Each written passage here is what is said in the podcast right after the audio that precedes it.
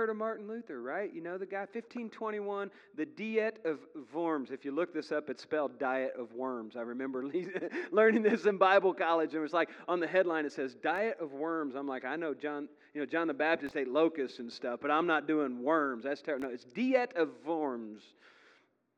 Didn't know I knew German, did you? Right? This is a German situation. Worms was a was a little settlement in Germany, and Diet was this proclamation that uh, he took on the establishment of the Catholic Church and he lighted a spark that would one day lead to Protestantism.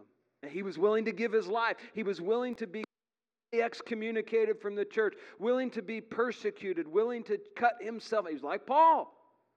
I'm willing to be cut off from all these people. He I don't know if he was willing to be cut off for Christ, from Christ, but he was willing to be cut off from the church as he knew it in order to speak the truth. It motivated Moravian missionaries to sell themselves into slavery in 1732 in order to reach an unreached people group in the Virgin Islands. That they could be found in Christ. And a big revival broke out. It would propel Jim Elliot. Have you heard of Jim Elliot? There's a movie about him called The End of the Spear. You need to watch it. It's an incredible movie. It propelled him to glorify Jesus until his very last breath on January 18th, 1956, as he and four other missionaries were martyred by the Indians of Ecuador. Many of those Indians would later be brought to a saving knowledge of Jesus Christ as a result of the love and mercy shown by Jim Elliot's widow and family. They went back to Ecuador and preached the gospel to the people that murdered their family. 1949, Jim Elliot was considering the implications of surrendering his life to the mission field. And he opens his journal and he writes this entry. And this is something that um, I think we would all do well to remember. I think I have it in our notes this morning. Jim Elliot said, He is no fool who gives up what he cannot keep for that which he cannot lose. Let me say that again. He is no fool who gives up what he cannot keep for that which he cannot lose. And over the course of the last 2,000 years, the call to this confession of Jesus Christ has led untold numbers of believers to stand up before rulers of their nations, tyrants, emperors, presidents, dictators, to proclaim Jesus as the Christ, even though they meant it would cost them their lives. They would stand before kings and say, Jesus is the King of Kings.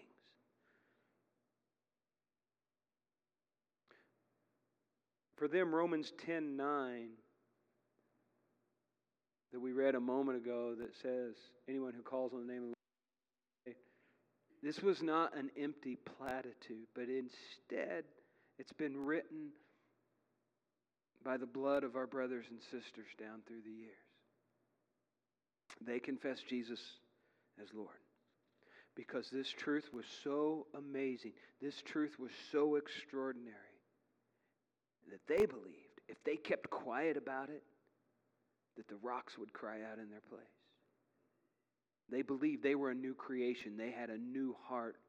That desire to confess Jesus as Lord, no matter what their situation was and no matter what consequences they may face. See, here's the deal. Here's the difference, okay? The difference is this it's not whether you are willing to secretly confess Jesus as the Lord in this room or even in your room at home. The difference is are you ready to confess Jesus as the Christ when the chips are down? When you can't partake in things that you like to partake in with those people around you? Are you willing to confess Jesus then? It's when you can't agree with the decision that those around you make even when called on to do so. Can you confess him then? It's when confessing Jesus as Lord and upholding his truth and righteousness as the only truth and righteousness, even though if you do this, it could cost you friendships, promotions, financial security, family relationships. It could even cost you his life. Are you willing to confess him then? This is what the Apostle Paul is saying. It's nice to sit in the chair of the church and say it and maybe even come forward, but what are you going to do outside the four walls of the church? So when Paul is saying, when I repeat this to you today, you must acknowledge or you must confess Jesus as the Lord of your life. It's more than just lip service. If He's your Lord, you need to give Him control.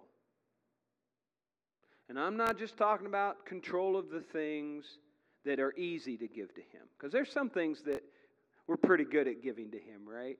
Our worries, our troubles, our bad situations. Take it, Lord, I can't handle it. He wants everything, right? Every single detail of your life. Look at verses 11 through 15 with me. As the scriptures tell us, anyone who trusts in him will never be disgraced.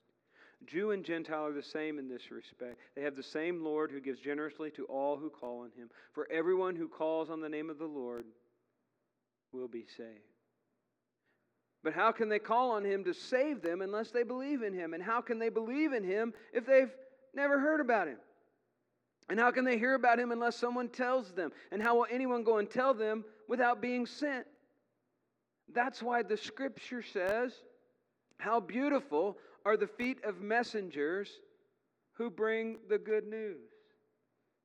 How beautiful are the feet of messengers who bring the good news. How many of you are shoe people? How many, you just love shoes, right? How many of you remember Imelda Marcos? You remember that whole thing? And whenever I hear about people with shoe collections, you think Imelda Marcos. I think was that like in the 80s or something like that. And, and, and you kids who were not a lot, look it up, all right? I guess she had ridiculous amounts of shoes. This guy right here, his name is Jordan Geller. He's credited with having the largest shoe collection in the world, about 2,400 pairs of sneakers. He calls it his Shoezeum. I love that. I'm guessing he's single. Um, and and I, I, don't know, just a hunch. I could be wrong. Uh, look at some of these incredible pictures. Like you see those back. Look at these. Like just just boxes and boxes and boxes of ridiculously expensive shoes.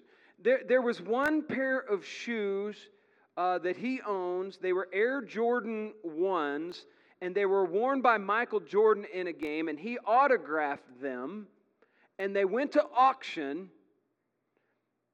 They sold for $700,000. Yeah. Yeah, Jiminy Christmas. No, you're not getting that for Christmas. I don't. Yeah, it's ridiculous. Seven hundred thousand dollars for a pair of shoes. I'm pretty sure if I would wear those into any place and people saw those on my feet and they knew what they were, I'd walk in and go, "That's pretty cool," right? I mean, that's pretty amazing. I also read that Kanye West had a pair of shoes, the original, the prototype Yeezys that he wore on like some award show or something, sold for over a million dollars.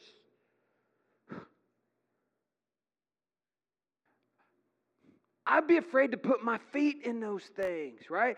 But listen, might, we might think, you know, we, well, most of us think that's pretty stupid, but the world might say, well, that's cool, right? That's beautiful. That's awesome. There is nothing more beautiful. I don't care how smelly your feet are. I don't care how ugly they are. You might have warts all over them, but there's nothing more beautiful than the feet that carry the gospel of Jesus Christ. It's beautiful to Jesus. It's beautiful to the person that is being told the message. It's certainly it, it's beautiful to us as well because we have the privilege of sharing that with people. And here's the deal: many will reject him. We go with this great news. We're all amped up about it, but you need to understand there's going to be many that will reject him. Look at what the Jews did, verses 16 through 20. But not everyone welcomes the good news, for Isaiah the prophet said, Lord, who has believed our message? So faith comes from hearing, that is, hearing the good news about Jesus Christ. But I ask, have the people of Israel actually heard the message? Yes, they have. The message has gone throughout the earth and the words to all the world. But I asked, did the people of Israel really understand? Yes, they did. For even in the time of Moses, God said, I will rouse your jealousy through people who are not even a nation. I will provoke your anger through the foolish Gentiles. And later, Isaiah spoke boldly for God, saying, I was found by people who were not looking for me. I showed myself to those who were not asking for me. But regarding Israel, God said, All day long I opened my arms to them, but they were disobedient and rebellious. And so the nation of Israel, they had the prophets, right? They had the law of God. They had all of these things about the coming Messiah. They even had the Messiah in their midst. And they rejected him. They watched the Messiah turn to the Gentiles and save many of them. In fact, in Paul's day, the Gentiles were pouring into the kingdom while many of the Jews were refusing to believe. And as beautiful as the good news of Jesus Christ is, Jesus is one of the most hated people in the world. And people are rejecting him. That's the way it was back then. That's the way it is now. That's the way it's always going to be until He returns. And our world, it doesn't, it doesn't take a rocket scientist to figure out our world is becoming increasingly more hostile toward Christianity, more against the church. And this is why it's so important for us to realize that the Messiah the Savior of the world has been revealed to us in Jesus. And if we want to be saved, if we want to be a part of His kingdom, then we need to confess Him, not just lip service. I'm talking about every single area of our lives, even when the chips are down. And we need to repent of our sins. And we need to be baptized into Him, him again. And I don't care how ugly or smelly your feet are, if you're carrying the gospel, it's a beautiful thing.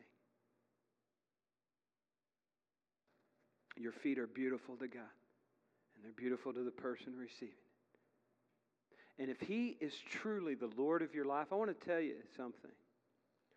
If He truly is the Lord, if you're going to sit there and you're going to say, I confess Him, He is the Lord of my life, do you understand that evangelism is not optional?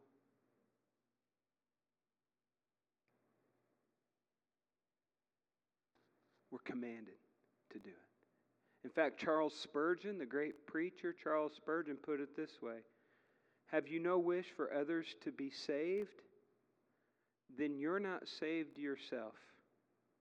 Be sure of that.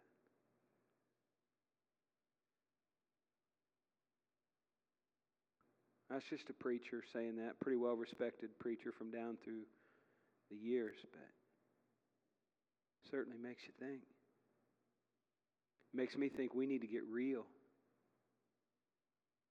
We need to get serious. We need to confess Jesus in every aspect of our lives, not just within the four walls of the church, not just in our quiet, comfy homes all by ourselves, but everywhere we go. It's the only hope the world has. And maybe you're here today, maybe you're watching online. I'm thankful for those who are watching online today. Thank you for watching. Thank you for being here today as well. Um, but you might be watching online and you want to make a decision to follow him. We have a church connection number that you can text the word ready to that number, and we'd, we'd love to talk with you more about Jesus. Maybe you're here today and you. Uh, you want to make that decision yourself to follow Jesus, not just lip service, but genuinely follow Him.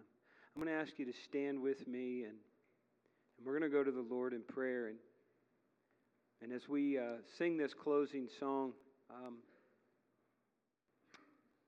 we just invite you to come to the front. Someone will be down here in the front to meet with you and pray with you and, and uh, answer any questions that you may have about what you need to do to to follow Jesus. Let's pray together.